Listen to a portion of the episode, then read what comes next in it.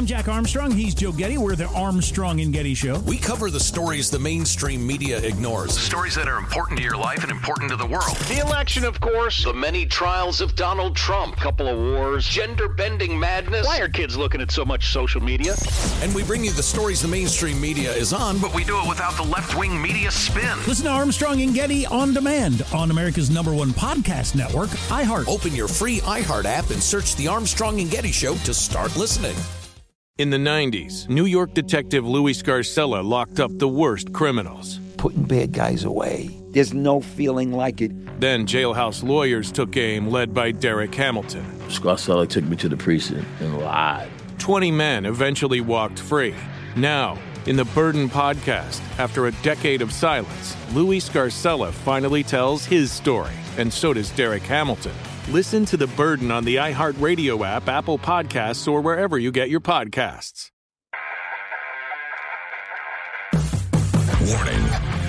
You're about to enter the arena and join the battle to save America with your host, Sean Parnell. Hey, everybody. It's Friday. Welcome to Battleground Live. Uh, it has been one hell of a week here in Fort Parnell, I have to tell you.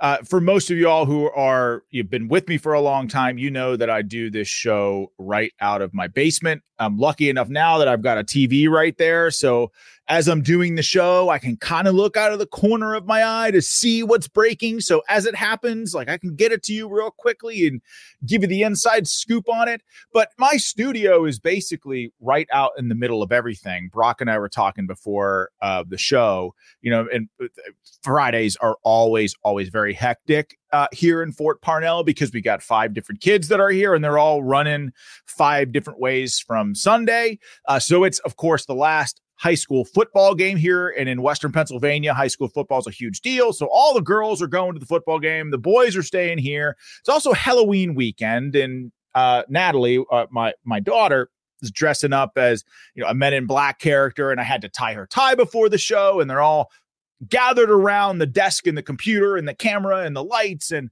Pups McGee is down here, of course, and she runs upstairs pulls the wires out of the wall, lights go flying, camera goes flying. So we had to do some last minute triage just before the show started. So I hope everything looks okay.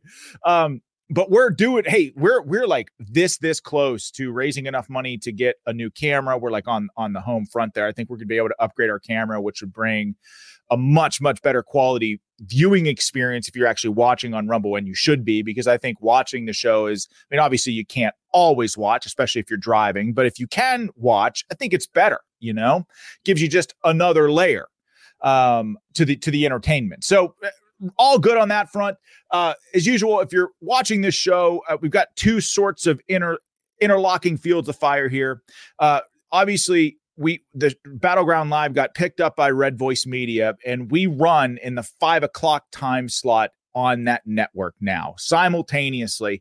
Uh we're not doing it tonight um because one of the producers over there had a problem with one of his family uh with, with his wife um she's she's sick right now.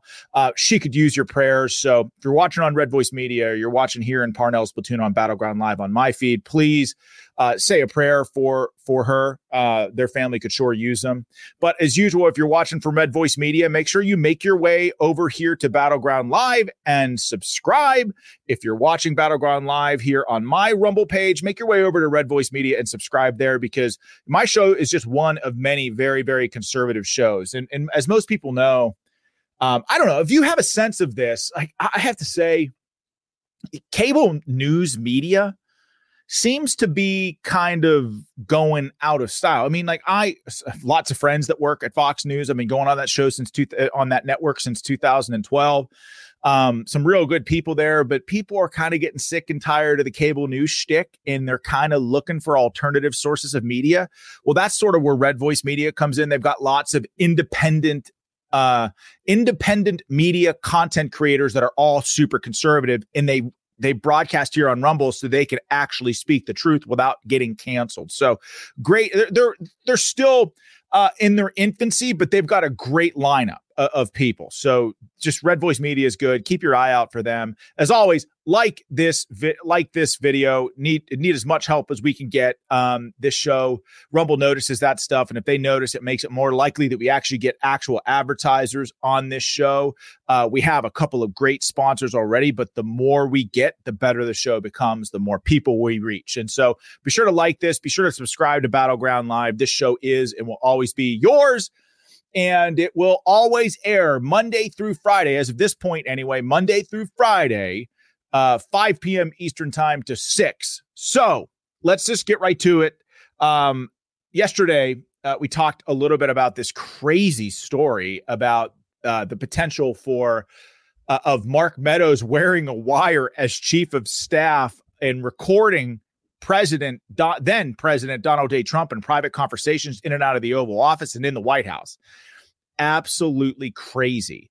Brock texted me that uh, my producer extraordinaire, he texted me that story. And, uh, and what's crazy about it is I, I mentioned it briefly yesterday is that while we were both outraged that something like that might be true, and it, and, and frankly, in this day and age, I mean, how could you not at least believe it initially, right? Um, with all the craziness that the FBI has done, like, of course, you'd be inclined to maybe believe that something like that were possible, as outrageous as it was. But more than that, Brock and I were just like, well, well, that's just that's just like par for the course in this day and age. And isn't that a sad commentary of the state of affairs uh, in this country? Um, but anyway, so following up on that, um, Ryan Fournier, the gentleman on Twitter, now known as X, put out a clarification on what on that story, and I'm going to read it to you here directly so you have the full scoop. Ryan says on X yesterday, a I put up a tweet alleging that Mark Meadows wore a wire in the White House during the last stretch. I've spoken with some of my sources again, and now it seems that inf- that information was wrong and incorrect. In fact, two of them retracted their statements on the matter entirely. I apologize for putting something out without not being 100% accurate.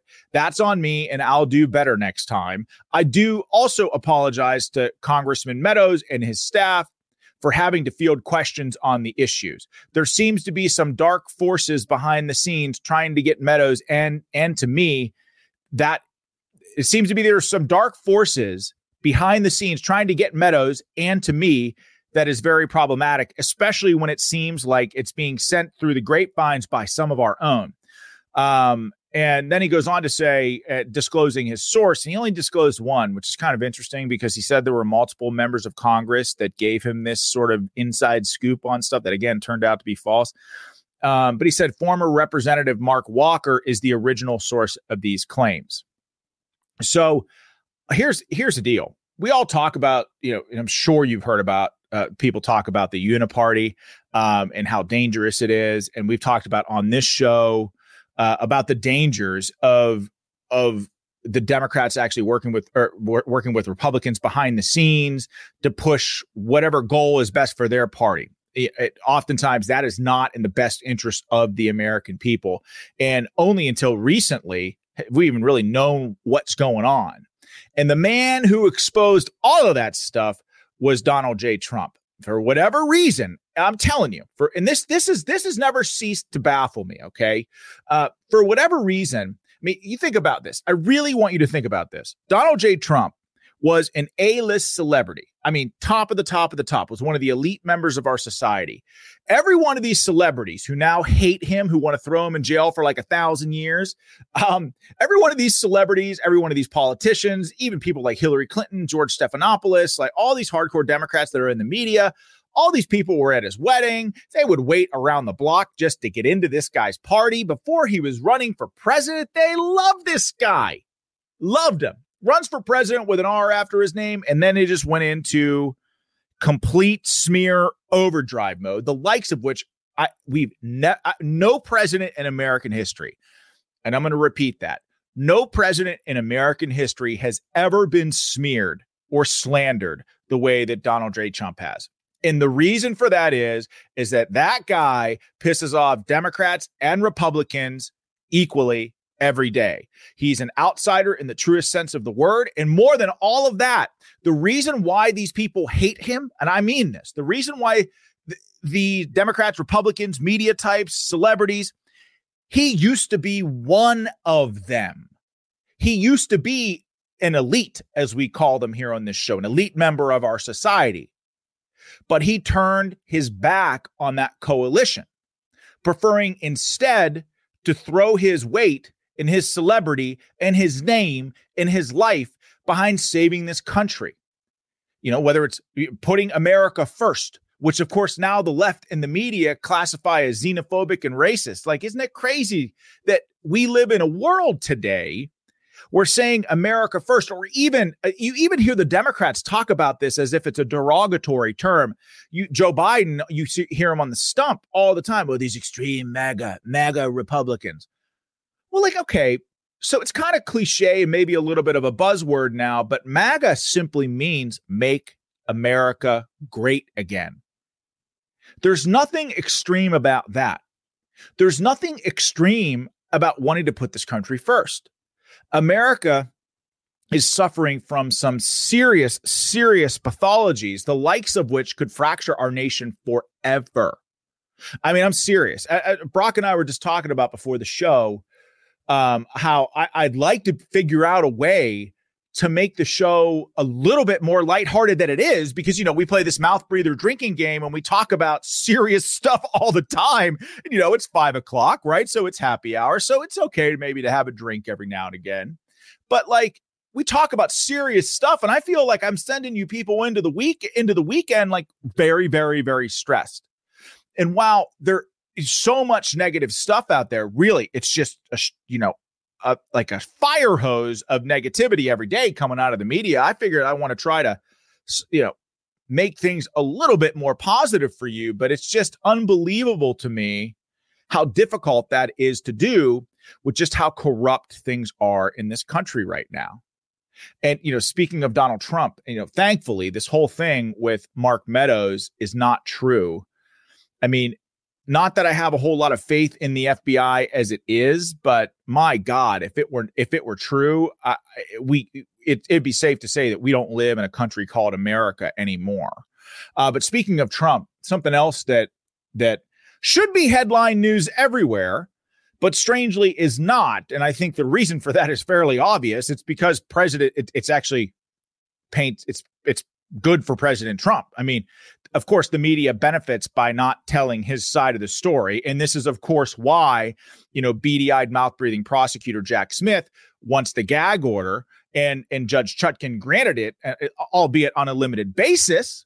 But that's why they, they want Jack Smith to be able to leak as much as he wants to the press. They want his surrogates to be able to go on CNN, MSNBC, ABC, uh, CBS, NBC, whatever. He wants those people to have free rein, tactical flexibility to talk about whatever they want, but he doesn't want Trump to be able to defend himself.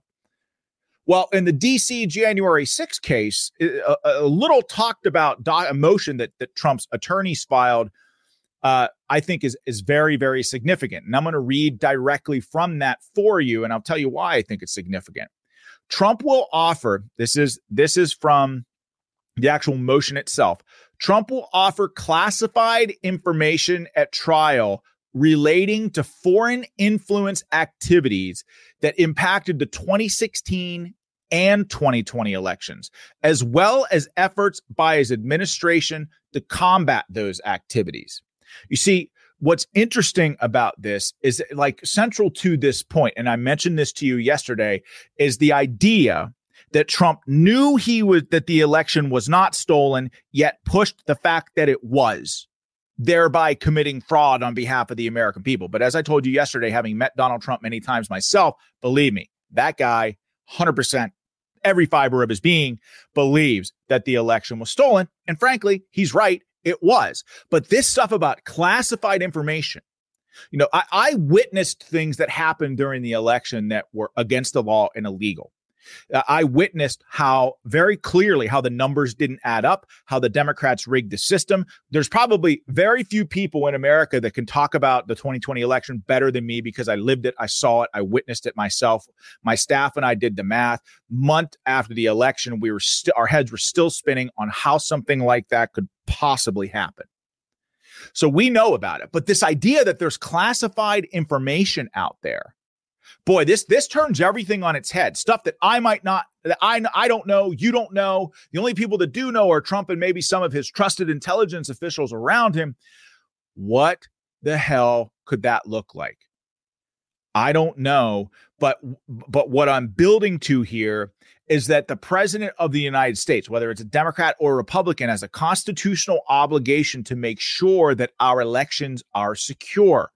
And so I think the point that Trump is going to make in court was not only is do I believe that the elections in 2016, 2020, 2016 had serious issues, 2020 was definitely rigged, but that he was also fulfilling his constitutional obligation and mandate from the American people to speak out and protect elections in this country. So if that's the case, which I believe that it is, how in the hell could he be guilty of fulfilling his constitutional obligation to this country and to the American people? It's absolutely ridiculous. All this, this web, it's, it's absolutely ridiculous that we are where we are in this country, but here we are. And so, speaking uh, uh done with Trump, let's move on to Biden. Some some breaking uh, news about Joe Biden. This from Catherine Herridge I think she's at CBS now, uh, released a report today. GOP oversight letter to uh, wrote a letter to the White House for records slash IRS filings confirming a two hundred thousand dollar check was repaid. So of course you've all seen the news. I know if you watch Wendy Bell Radio or if you're watching on Red Voice Media, I'm sure you've seen the news of Joe Biden getting paid $200,000 from his family on behalf of an ailing company that was failing on, on a loan. Was it was it a loan? Was it not? We don't know. I'm, I'm sure you've seen the black and white check plastered everywhere with Joe Biden's name signed on it. Clearly, clearly that does evidence of some level of corruption and fraud. So keep that in mind as I go on here. But the letter of the White House for records IRS filings confirming the $200,000 check was repaid. They're asking if it was repaid. And quote, no records in the committee's possession state that Joe Biden made a large loan payment to his brother. Indeed, there appears to have been no interest paid on the loan, and quote, loan based on the White House's own representations. The current lack of documentation leaves reason to doubt claims that this transaction was repayment for a legal loan. We request applicable documentation and IRS filings were properly made. So this could be a, a smoking gun, as the media likes to say in this case, because if this wasn't a loan, then what the hell was it? I'll tell you exactly what it was. It was Joe Biden was a it was a company trying to buy eh, eh, Biden selling influence and a company trying to buy the influence that his name had to offer. It wasn't a loan. All that was just a cover story. All that was just a lie. And if this trail that the GOP oversight uh, oversight committee is is on continues to heat up, you can bet the Democrats are going to sweat this big time going into 2024 because Joe Biden's favorabilities have just plummeted 11 points in two months. I mean, seriously, the guy's down at, I think his overall favorability in the wake of the horrific massacre in Israel is down to like something like 37%. That's lower at this point in time in a presidency of Donald Trump. That's lower than Barack Obama. That's lower than George W. Bush. Um, his net favorability has plummeted in the last month. And this is why you're seeing there's new member of Congress. Can't remember the guy's name. Doesn't really matter. I don't really think he has a snowball's chance in hell to win um, the primary. But Democrats are starting to realize that they have a real problem heading into 2024. Presidents that have a 37% approval rating don't often win elections. You juxtapose that with how strong Trump is performing with Latinos and Black Americans and, you know, independents. He's winning in all of those categories. Even with RFK on the ballot, who is a net drag on him, Trump is still winning. And not only is he winning, he's overperforming the margin of fraud in some of these critical swing states. Now, RFK Rich Baris just released polling on this uh, the other day. Savage Rich Baris, we have him on the show often. Of all of the swing states, RFK hurts Joe Biden the most in my home state, the Commonwealth of Pennsylvania. Uh, Trump, I think, was up. I, I can't quite remember a, a, point. I think he cost Trump a point and a half in the state of Pennsylvania. Well, I can tell you, folks, that the margin in Pennsylvania, even if Trump outperforms the outperforms the fraud in a historic level, even with even with Republicans outpacing Democrats in voter registration, the, the at best you're only going to see a two point margin of victory in Pennsylvania, maybe maybe three for a Republican. Pennsylvania is a tough state. Uh, not impossible. Donald Trump has already demonstrated the ability that he could win it once in 2016. They pulled out all the stops in 2020 to cheat here, and the margin was still only 80,000 votes. And remember, in the state of Pennsylvania, all the other stuff that we talked about with mail in ballots, drop boxes, Zuckerbucks, private funds, funding elections.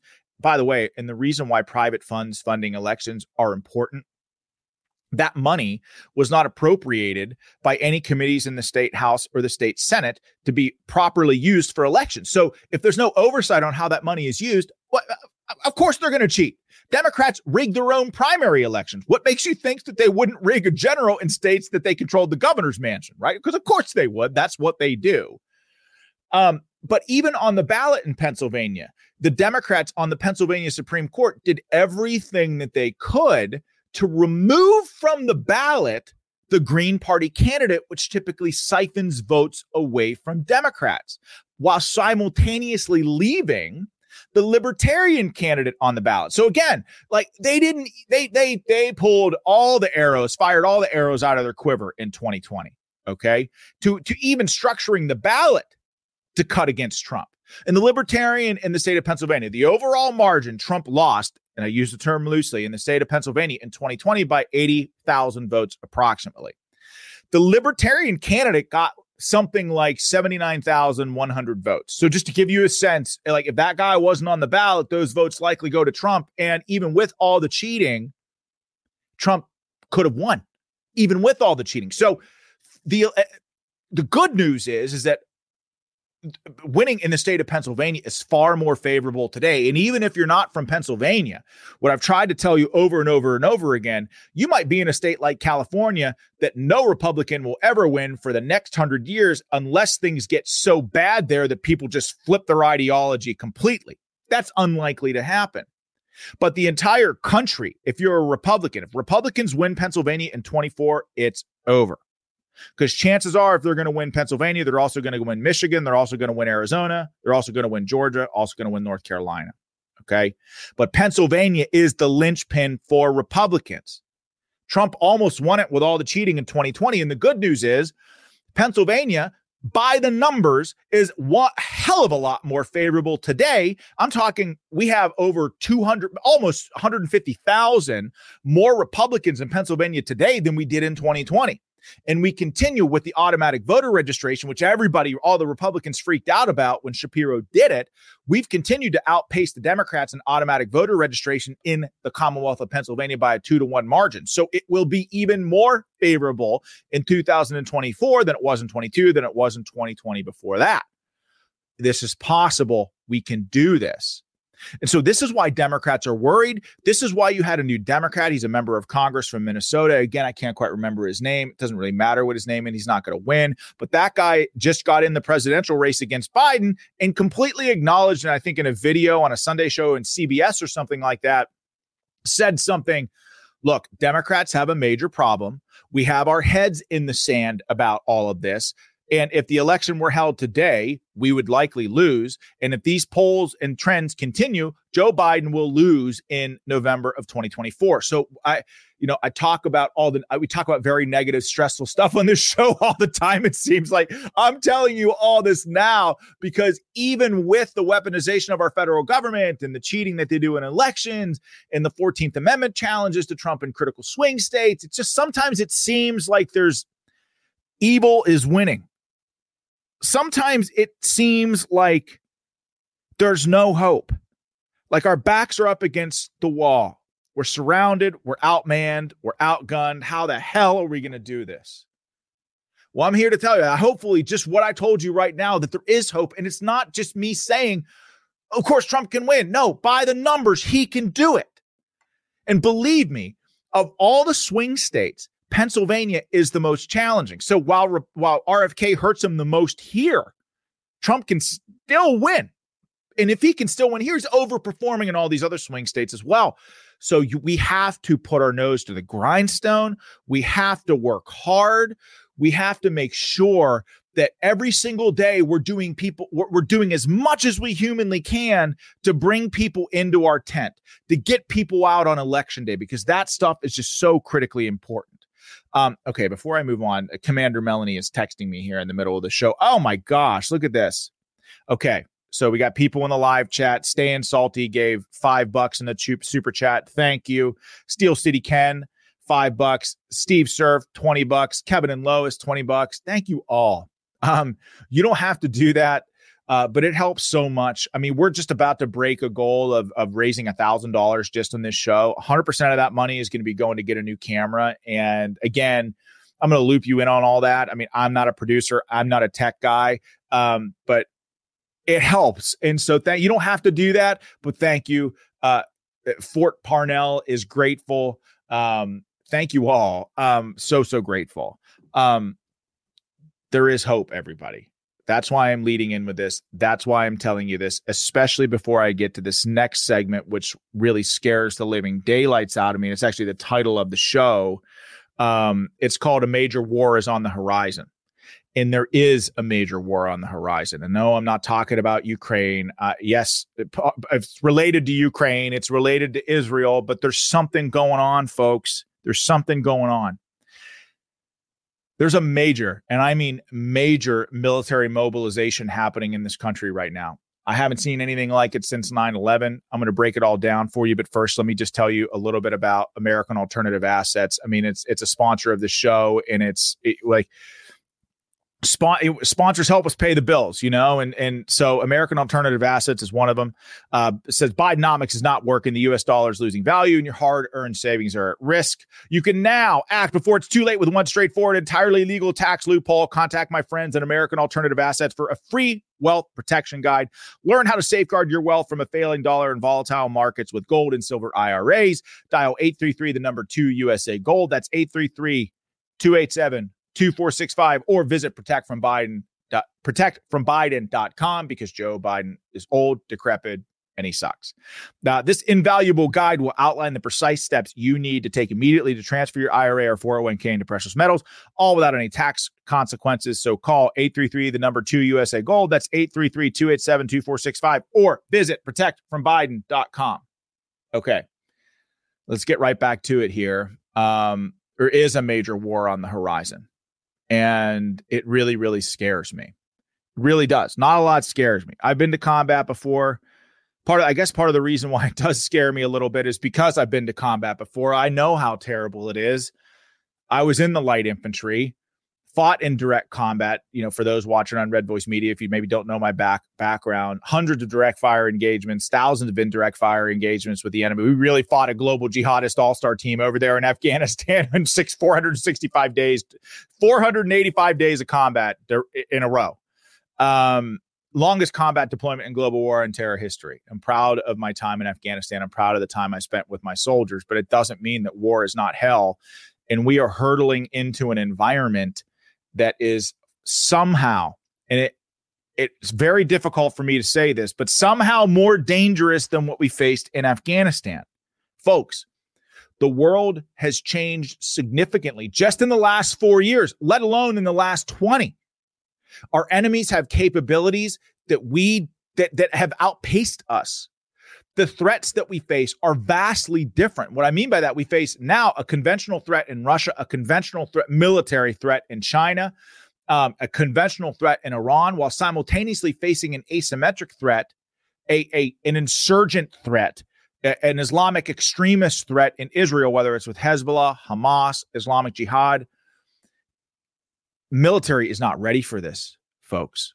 It, so I just want to cut to this video of Blinken. Uh, Blinken was at the UN. He gave a speech and he warned Iran that the United States will respond decisively to any attacks. And here's the deal, folks the US just last night started striking pro- terrorist proxy targets, whatever that means, and uh, in, in Syria. Uh, we've already taken military action. Secretary Blinken gave this speech yesterday or the day before. So two days later, we've already taken action against what I don't. I, again, I don't. There's. I have no clarity. I haven't seen what they call a, a BDA, a battle damage assessment of what of who we attacked, what it looks like, what we destroyed. I have no idea. I'm just listening to what the Pentagon is saying. And by the way, I don't trust anyone at the Pentagon as far as I can throw them. But we've already struck decisively against targets in Syria. I mean, folks, we attacked a country. I mean, of course, somebody attacks our people, somebody attacks American troops, somebody goes after our people, find them, kill them. I have no problem with that. But do you know? I haven't seen any news about what happened in Syria. I don't I don't know who we hit, the name of the terror group, what infrastructure, was it a training site, was it men? Was it weapons? Was it equipment? What we used F 15. So, what kind of bombs did we drop? Did we kill any of them? Were the target? I have no answers to any of that stuff. Yet we just committed an action against another. I mean, so I, I just want more clarity on this. And here again, I feel like we're barreling right into a fight. We have no information whatsoever, and our leaders aren't being transparent about it. We haven't debated the damn issue in Congress at all. I, it's just so frustrating having just finished 20 years of war. I mean, seriously, I'm 42 years old. 20 years this country's been at war. I was a, an infantry lieutenant, an officer. I saw combat during that time. Have we learned nothing? And again, some things are worth fighting for. You bet. You attack our people, we're coming after you. Put me on the front lines, commanding the troops. I'll do it myself but be honest with the American people. So look, check this video out of Secretary Blinken at the UN yesterday, warning Iran that the United States will respond, and we have if Iran attacks American troops. Go ahead and roll the tape. Iran has supported Hamas, Hezbollah, the Houthis, and other groups that continue to carry out attacks on Israel. Iranian leaders have routinely threatened to wipe Israel off the map. In recent weeks, Iran's proxies have repeatedly attacked U.S. personnel in Iraq and Syria, whose mission is to prevent ISIS from renewing its rampage. So, let me say this before this council, and let me say what we've consistently said to Iranian officials through other channels. The United States does not seek conflict with Iran. We do not want this war to widen. But if Iran or its proxies attack U.S. personnel anywhere, Make no mistake, we will defend our people, we will defend our security swiftly and decisively. So the Iran foreign, uh, the Iranian foreign minister came here to the United States. Okay, now Iran, I, I'm sorry, am I the only one that has a problem with the foreign minister of Iran coming to America after Iran has had a mission of exporting terror around the world and has killed hundreds, if not thousands, of American troops in harm's way with EFP expl- uh, IEDs, improvised explosive devices. Every IED that was an, eh, eh, I can't remember what the hell the acronym, explosively force penetrator, an EFP, where where they'll plant these IEDs with a depleted uranium rod in the middle of them underneath an Abrams tank or an up armored Humvee. They detonate the, I, the IED. The explosive would melt the armor on the outside of the tank, well, melt it or weaken it, while the depleted uranium EFP explosively force penetrator would actually go into the actual armor, the tank, the truck, and go right outside the other other right outside the other side of it it creates a vacuum inside the truck, immediately kills people when it severs limbs, horrific injuries. Sometimes, if, if, if, it's bad enough, American troops are getting pulled outside of the hole that's this big on the other side. These tactics were developed in Iran. Why the hell does this guy have the ability to come into America, come into New York, and talk on the floor of the UN? I it just I, I don't I don't approve of it and no one else is talking about it. This guy's an enemy of the United States. He doesn't get to come here and talk to us. He just just it drives me crazy. We should be at least meeting if we're going to meet with Iran uh, in the service of diplomacy and avoiding war. It should be at least on neutral territory. I don't want this guy here. These people are terrorists. But listen to what this guy said and pay very close attention because we just attacked Iranian proxy targets in Syria. But go ahead and listen to Iran's foreign minister here at the UN General Assembly. shows that we have always supported peace and security. But today in New York and the United Nations, I say frankly to the American statesmen who are now managing the genocide in Palestine that we do not welcome to expansion of the war in the region. But I warn if the genocide in Gaza continues, they will not be spared from this fire. It is our home, and West Asia is our region. We do not compromise with any party and any side, and we have no reservation when it comes to our home's security. The genocide in Gaza must stop immediately. The forced displacement of the people of Gaza must be stopped immediately. Today, Gaza is waiting for urgent and vital humanitarian aid.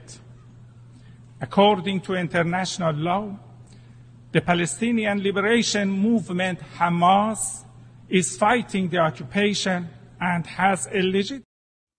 Okay. I want to read this to you because it's kind of hard to understand.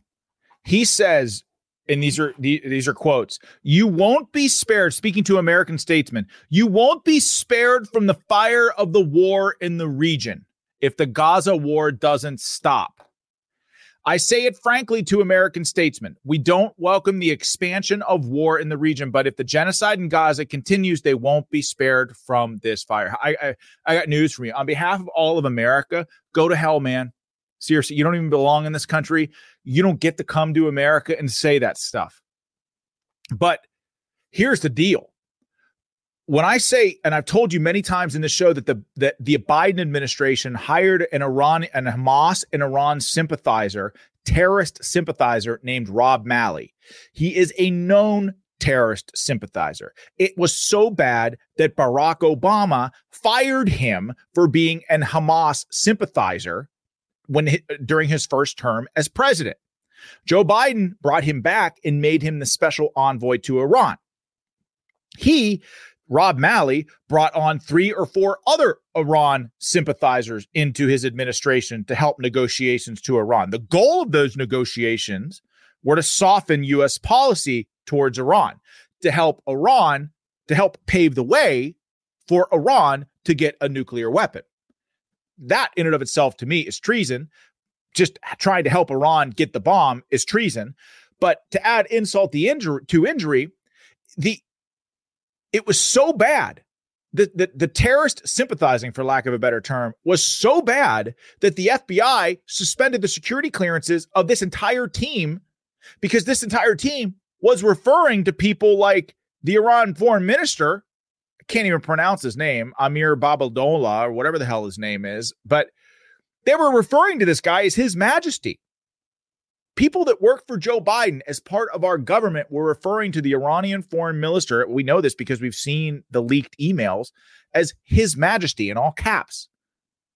Now, that doesn't exactly bode well for the United States' global ambitions, especially as it pertains in the Middle East. It sounds like treason to me. And if that's not enough, speaking of treason, uh, just watch this video. I'm going to break this all down for you after you watch it, but this is going to blow your mind. I'm not sure if you heard this yet, but this video uh, that shows 500 Hamas and Palestinian Islamic Jihad militants training in Iran in September. September. The attack on Israel was October 7th. This this training happened in September. Joe Biden has said multiple times along with people of his administration, that they've seen no evidence that Iran was actually responsible for planning this attack. Well, there, these very people, Palestinian Islamic Jihad militants and Hamas, 500 of them trained in Iran in September. Here's the video. Roll the tape. Militants practicing takeoffs, landings, and assaults with paragliders took place over a year ago, according to the metadata. The shadows and position of the sun in this video indicates that these filmed training sessions either lasted for hours or took place on multiple days. During the October 7th attack, paragliders took off at dawn near the two camps nearest the Gaza Israel border as missiles were being launched behind them towards Israel. In these videos, Hamas terrorists are also seen practicing with the type of weaponry they would use to attack on October 7th. They created mock Israeli buildings, streets, and are seen carrying out a number of different assault tactics on them. Videos show they even practice taking prisoners and zip tying their hands. In three of the training camps, they even created mock ups of Israeli tanks, trucks with the large outer shell constructed to look like a tank, and practice assaulting it with rocket propelled grenades and other explosives. When asked for comment on CNN's reporting, an Israel defense spokesperson originally said that the camps were nothing new, that Hamas had many camps, and that the military had targeted them in the past during escalations. After CNN provided the IDF with more information about the camps, the spokesperson said they could not comment any further, saying that it involved complex analysis of intelligence at the same time that we are fighting a war. The spokesperson went on to say that they would investigate the topic, along with others, at the end of the Gaza war. Okay. So here's the part that's going to really piss you off. That training happened in September, a full month prior to the the massacre in Israel. It's very clear it's Hamas. It's very very clear it's Palestinian Islamic Jihad. Now, Islamic Jihad, where they're the people that are primarily behind all these rocket attacks into Israel. They're the people that were responsible for hitting the hospital with a rocket that fell short. Hamas and and, and the Palestinian Islamic Jihad work hand in hand. Okay. This training happened in September. This, the very same month that the Biden administration released $6 billion in sanction free money to Iran. What do you think our enemies use that money for? Now, of course, the Biden administration, because they think you all are stupid, and maybe some of their most radical far left people who support them, you know, low information voters, mouth breathers. Yeah, maybe those people are stupid, but we are not.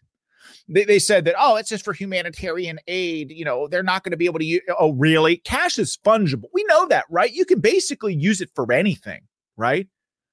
And it doesn't exactly bode well because we had an high, Biden had appointed Iranian sympathizers as special envoys to Iran. So I, I don't have a warm and fuzzy about tracking what actually happened with that money. And you saw the tactics that they were using in that video. Now think back to last week. Maybe it was even the week before where I told you very clearly in the day after the attack that I could tell by the tactics that they were using by their their what they were carrying, how they moved into buildings, how they zip tied hands, the way that they used hang gliders, that they were specifically trained in Iran. I could just tell because we faced the very same people. And what did that video show you? It showed you exactly what I told you two weeks ago, one day after the attack. So the Biden administration, the Biden administration said they currently don't have enough evidence to say that they were specifically planning for the attack. I mean, they used paragliders in the training video you just saw. All the tactics that they were implementing in those training videos, whether it was targeting mock Israeli camps or mock Israeli villages based on aerial satellite imagery, yeah, they were preparing for the attack and they used our taxpayer dollars to do it. Doesn't any of this, how does this happen in, in America? It's just this, it just seems like things that are happening right now are so bad and so backwards. It's hard to imagine how we get out of it. And so just to give you a sense of how the game is played and the reason why I'm concerned about, oh, we're hitting, we're hitting Iranian proxy targets in Syria. Okay, I have absolutely no details about any of that. Neither do you. No one's talking about it. The Biden administration hasn't really provided it, except for Pentagon talking points, of course, regurgitated by you know, fundamentally uncritical reporters. But you saw, I just showed you that Hamas and all these terrorists were training in Iran. At the same time, we released $6 billion of American money to Iran, sanction free money to Iran. We give Hamas, you know, hundreds of millions of dollars of American taxpayer money every single year. The Biden administration does, not Trump. Trump didn't do that. He suspended the program. Biden continues to do it. So essentially what's happening here is the Biden administration is indirectly, if not directly, funding these proxy targets that we're hitting in Syria with our taxpayer dollars and using American military might, jets, bombs, aircraft barrier, aircraft carriers that also require our taxpayer. Our taxpayer dollars are on both sides of this fight. Do you see how the military industrial complex, you know, Eisenhower said, beware the military industrial complex. Is what he means. Do you see how they don't lose in this equation? They're funding both sides of this war. And not only that, the this war is going to escalate. Eventually, if this if we end up going to war with Iran, and I just showed you video of Blinken and the Iranian foreign minister minister basically saber rattling and saying, if you mess with us, we're coming after you. Iran said, well, if you mess with us, we're coming after you. We, we end up in a war with Iran. What does that mean? Have any of our leaders thought about what the end state of that looks like? Because you can bet that Russia will get into the fight at some point, even though they've got a fight in Ukraine on their own. It's essentially a stalemate, but they've got what they want in Ukraine right now. You can bet that Russia will enter the fray. And that's why Russia on Wednesday, uh, because all of this is going down, right? All this escalatory rhetoric on all sides. Okay. Russia in the midst of all of this. And again, you're not going to hear this reported on any of the mainstream media, probably not even Fox News. But Russia on Wednesday did a full test of its strategic nuclear weapons, all three. They from submarines to airplanes to intercontinental ballistic missiles. As of right now, they're flying uh, MiG 31s every day carrying hypersonic missiles.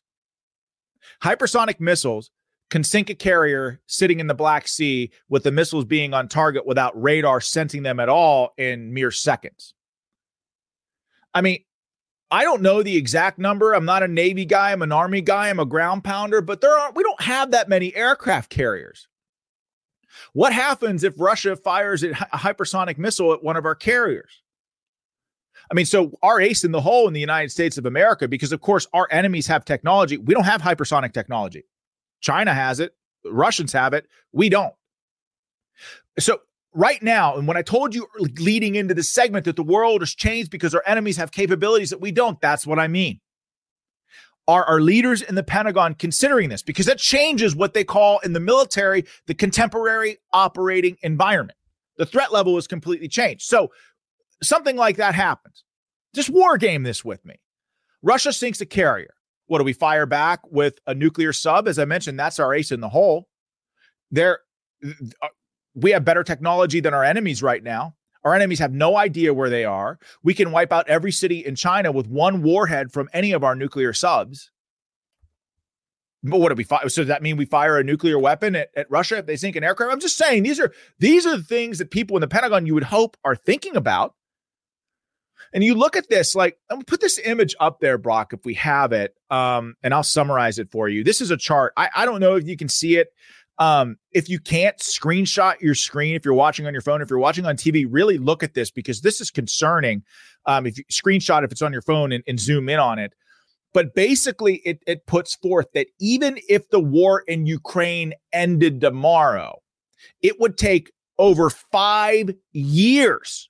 It would take over five years to replenish our stockpile of artillery shells alone javelins and stingers as well. Javelins are okay. So our artillery shells are what we used in Afghanistan. The big guns, you pull the card, they're like cannons. They explode on target. They're called indirect fire. Javelins are used, shoulder fired weapon systems are used to take their anti armor weapons, ground to ground weapons. They take out tanks, enemy tanks, and things like that.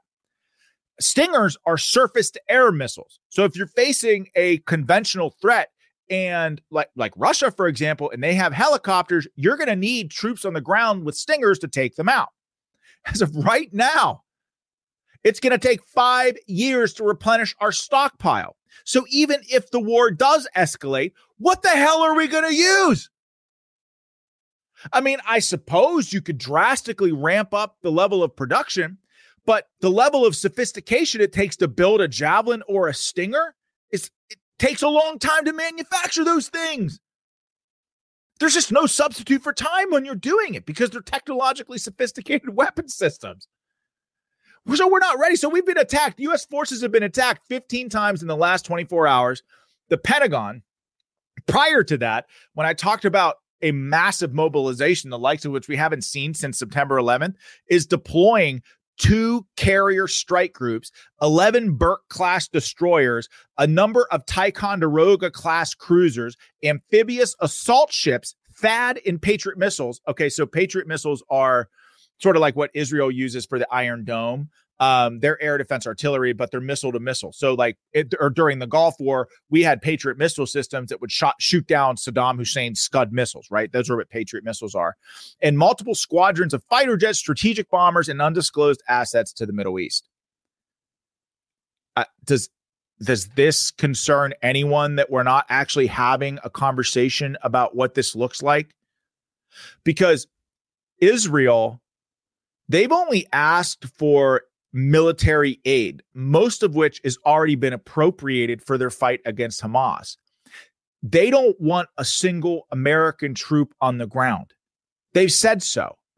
Not only do they not need it, but it actually delegitimizes them in the eyes of their geopolitical and regional partners, their Arab partners. They don't want to be seen as an American puppet. They don't want our people on the ground. So it begs the question why why this massive amount? now you can make the argument that we're just putting you know carrier strike groups in the region to help with you know casualty evacuation hostage evacuation to support the israelis if need be make it easier to strike iran but my god i want you to think about this since 9-11 uh, america our war on terror and the 20 years of war that that that we fought in again over half of my life has had had staggering consequences Three, 37 million people displaced, 4.5 million lives lost, and a jaw dropping $8 trillion price tag. $8 trillion. So the wars in Iraq, Afghanistan funneled millions of refugees to the United States and to Europe. Uh, of course, Biden, during his 50 years in Washington, championed every single one of these interventions. It should concern the hell out of you because I have five kids. I have a son who might be drafted into this fight. And if you think I'm I'm lying to you about the, the draft, let me read to you this thing on Twitter that I found just prior to coming on the show. I want I want to read this. The, the Army War College the Russia Ukraine war and what it means to face a conventional threat. Why I said we're not ready to face a conventional threat. We're, we've been strictly structured in the military to face asymmetric threats, Islamic threats like Hamas uh, and Hezbollah. A conventional threat army is a totally different thing. But listen to this no one's talking about this, but the Army Theater, this is from the War College where we train our senior officers, officers. Army Theater medical planners may anticipate a sustained casualty rate of roughly 3600 casualties per day, ranging from those killed in action to those wounded in action or suffering from disease and other non uh, battle injuries. And this is from the, the, the first line in it is the Russia Ukraine war is exposing significant vulnerabilities in the Army's strategic personnel development and ability to withstand and replace casualties. No one is talking about this. No one. It goes on to say, for context, the United States sustained about 50,000 casualties in two decades of fighting in Iraq and Afghanistan. In large scale combat operations, large scale combat operations, meaning like against a conventional force like China or Russia, the United States could experience that same number of casualty in two weeks.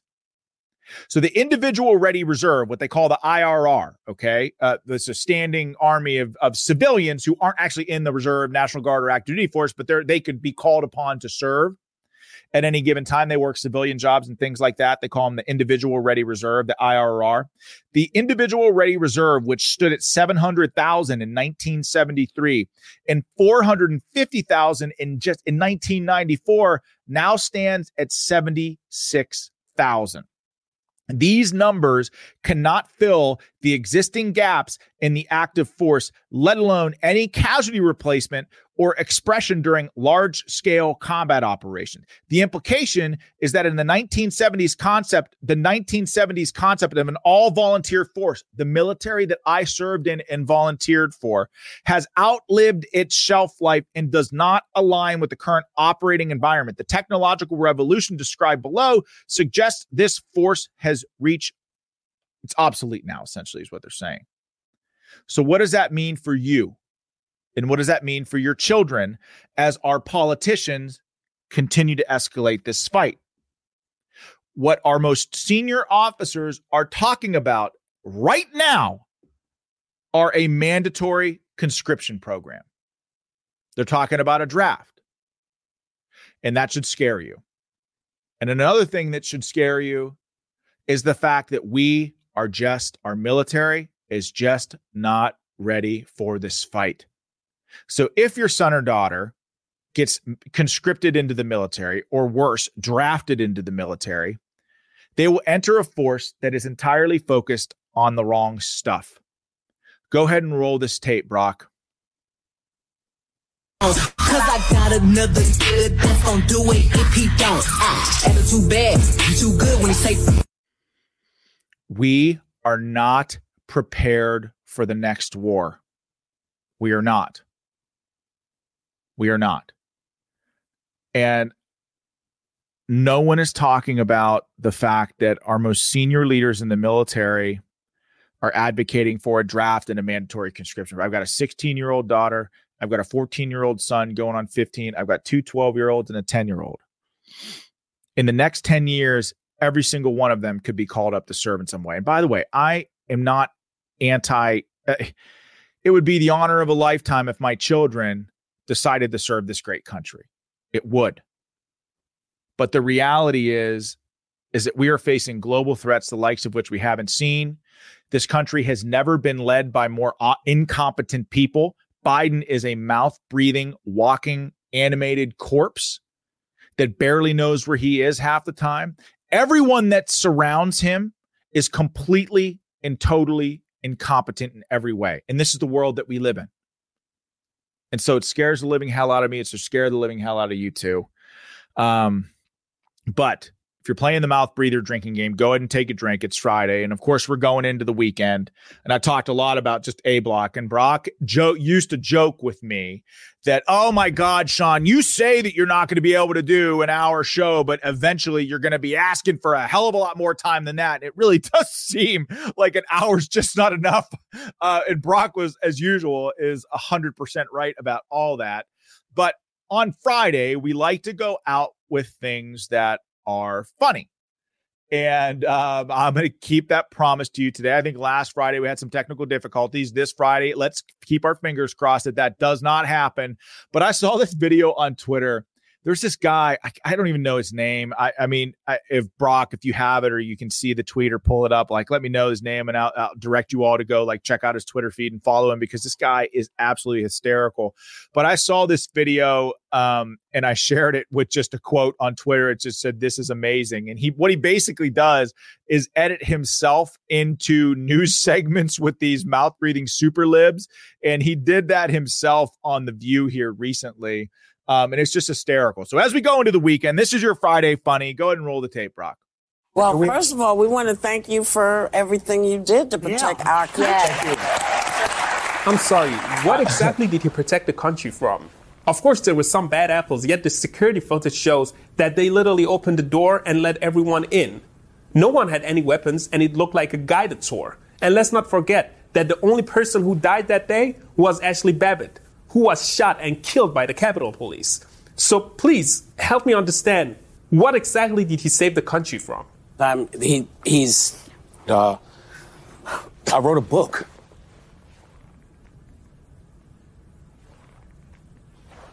We have to go to break. you know what's crazy is that everything he said there, he wasn't, he was, of course, it was hysterical but everything he said there is true. Yet nobody in the media ever even talks about it anymore. These these mouth breathers make me sick. Uh, beware, beware the mouth breathers. I, last week it was beware of the squishes. This week is beware of the mouth breathers. But look, we're 58 minutes past the hour. We got two minutes left. This weekend, I, I want you to know that, you know, my, while my family's going 15 different ways from Sunday, I do realize that the stuff that we talk about on this show is really heavy. I do. And I'm going to work real hard at trying to bring you more lighthearted stuff and actually give you hope and how to fight back, what the pathway forward actually looks like. Uh, because I know we live, I say this and I mean it, that we, our country really does stand on a very thin line between hope and darkness. And we have to fight like hell to keep this country from plunging into darkness because there's nowhere else to go. And our children and our grandkids got to leave with this world when we all pass from this earth. And come hell or high water, we have to make sure that they inherit a free country. Because as I mentioned before, there's just nowhere else to go. So if you've made it through the full hour of this program, thank you. I mean, it's amazing to watch this go this grow. I mean, we're damn near almost 500 viewers live, which is pretty amazing considering we've only been doing this show for just a couple of months. Um, thank you. I, I'm so lucky to have you in the trenches with me. You know, also share the show. Tell tell your family, tell your friends, get in the live chat. We're building a coalition here you know? Um, share the show on your show on your social media on facebook on instagram if you have it um, on twitter on Gettr on truth share it. Just copy and paste the link in rumble and share it. Ask your family and friends to get in the trenches. You know this show going into 2024 i think it's going to be really important. You know get them in the fight with me. I'd love to have them um, eh, eh, like this video. It helps me a lot. Subscribe to my page. That also helps me a lot Mon- battleground live airs monday through friday every night at five. It also airs on the Red Voice Media Network. Go over there on Rumble. They broadcast a hell of a conservative lineup over there. I air in the 5 p.m. time slot there as well. Go subscribe to them as well. If you're tired of mainstream media, if you're tired of cable news, they got great people over there too that can that can spit facts. And so, as always, thank you very very much for being with me. I truly, truly appreciate the dedication that you show to me, my family, and the show. Uh, have a great weekend. There is hope moving forward. We can do this. God bless you all, and God bless this amazing country that we live in. I will see you on Monday. Take care.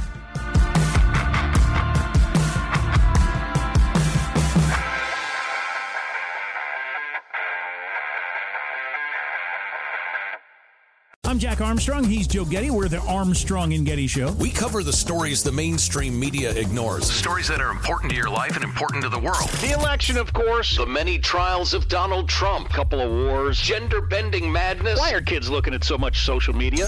And we bring you the stories the mainstream media is on, But we do it without the left wing media spin. Listen to Armstrong and Getty on demand on America's number one podcast network, iHeart. Open your free iHeart app and search the Armstrong and Getty Show to start listening.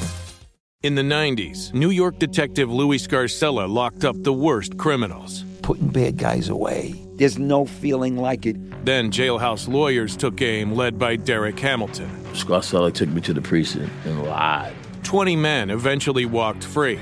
Now, in the Burden podcast, after a decade of silence, Louis Scarcella finally tells his story, and so does Derek Hamilton. Listen to The Burden on the iHeartRadio app, Apple Podcasts, or wherever you get your podcasts.